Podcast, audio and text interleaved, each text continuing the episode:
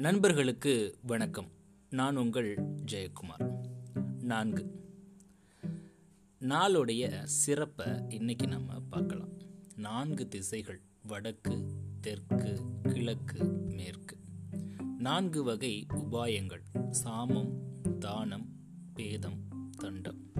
நான்கு வகை உண்ணும் முறைகள் உண்டல் தின்னல் நக்கல் பருகல் நான்கு வகை உரைகள். கருத்துரை பதவுரை பொழிப்புரை அகல உரை நான்கு வகை படைகள். தேர்ப்படை குதிரைப்படை யானைப்படை காலாட்படை. நான்கு வகை சொற்கள். பெயர்ச்சொல் வினைச்சொல் இடைச்சொல் உரிச்சொல். நான்கு வகை பாக்கள். வெண்பா ஆசிரியப்பா களிப்பா வஞ்சிப்பா. நால்வகை பொருட்கள் அறம் பொருள் இன்பம் வீடு. பெண்களுக்கு உரித்தான நான்கு குணங்கள் அச்சம் மடம் ஞானம் பயிர்ப்பு நாலு யுகங்கள் கிரதம் திரேதம் துவாபரம் களி. நாலு வகை கணக்குகள் கூட்டல் கழித்தல் பெருக்கல் வகுத்தல். இப்படின்னு இந்த நாளுடைய சிறப்பை சொல்லிட்டே போகலாம் நாளுக்கும் வாழ்வியலுக்கும் ரொம்ப பொருத்தமான நிறைய விஷயங்கள் இருக்குது இது வாழ்வியலுக்கு அப்படின்னு எடுத்துக்கிட்டா கூட நாம் இதை சொல்லி கேள்விப்பட்டிருப்போம். செத்தா கூட நாலு பேர் வேணும் அப்படின்னு சொல்லிட்டு. இப்போ இந்த நாலு அப்படின்றது வாழ்வியலுக்கு ரொம்பவே முக்கியமான ஒரு எண். பாருங்களேன் வாழ்வியலோடு தொடர்புடைய பெரும்பான்மையான சொற்கள் நாலு எழுத்தாக தான் இருக்கும்.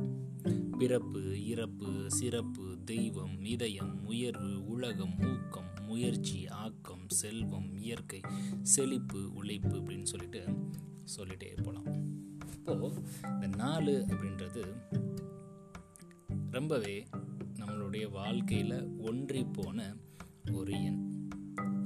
ஒரு முறை ஒரு துறவிய ஒரு சீடர் பார்க்க போயிருந்தாராம்.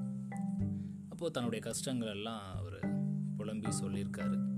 அப்போது அவர் தன்கிட்ட இருந்த ஒரு பெட்டி எடுத்து கொடுத்து இதில் நான்கு செல்வங்கள் இருக்குது இதை நீ வீட்டில் போய் ஓப்பன் பண்ணிப்பார் அப்படின்னு சொல்லி அனுப்பிட்டாராம் அவரும் வீட்டுக்கு போய் ஓப்பன் பண்ணி பார்க்குறாரு அதில் ஒரு மணி அதாவது பெல் அதுக்கப்புறம் ஒரு ரூபாய் ஞானம் நாணயம் அதுக்கப்புறம் முத்து அதோட சிற்பி இந்த நாலு விஷயங்கள் இருந்திருக்கு. அவரும் இரவு பூரா யோசித்து பார்க்குறாரு. அதில் அவருக்கு ஒன்றுமே புலப்படலை. அடுத்த நாள் காலையில் பெட்டியை எடுத்துகிட்டு வந்து அந்த துறவிட்ட வைக்கிறாரு. துறவி சொன்னாரா இதுக்கு முன்னாடி நான் நிறைய பேத்துக்கு இந்த பெட்டியை கொடுத்துருக்கேன். எல்லாரும் எடுத்துகிட்டு போவாங்க.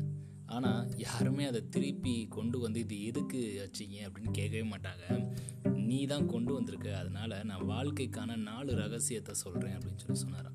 முதலாவது அந்த மணி அப்படின்றது நேர நிர்வாகத்தை ஸோ நேரத்தை நாம் சரியாக பயன்படுத்திக்கணும். இரண்டாவது நாணயம். நாம் சம்பாதிக்கக்கூடிய அந்த பணத்தை சரியாக சரியான முறையில் பயன்படுத்தணும். அதே நேரத்தில் யாருக்கு உதவணுமோ அவங்களுக்கு உதவணும். மூன்றாவதாக உள்ள அந்த முத்தும் சிற்பியும் சொற்களை குறிக்குது. ஸோ வாழ்க்கையில் இந்த வார்த்தை அப்படின்றது ரொம்ப முக்கியம். நாம் பயன்படுத்தக்கூடிய வார்த்தை நம்மளுடைய வாழ்க்கையை தீர்மானிக்கும் அப்படின்னு சொல்கிறாங்க ஸோ இந்த மூணு விஷயத்தையும் கடைபிடிக்கணும். அப்படின்னு சொன்னாரா அந்த துறவி. உடனே அந்த நபர் கேட்டாராம் மொத்தம் நாலு சீக்ரெட்டில் சொன்னீங்க மூணு தானே சொல்லியிருக்கீங்க? அப்படின்னு சொன்னதும் ஆ சரிதான். நாலாவது சீக்ரெட் சொல்கிறேன் கேளு. நேரத்தை சரியாக பயன்படுத்தணும்.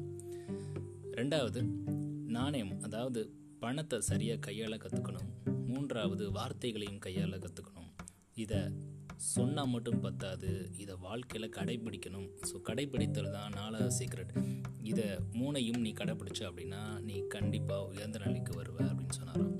ஸோ நம்மளுக்கும் அந்த நான்கு சீக்ரெட் பொருந்தும்.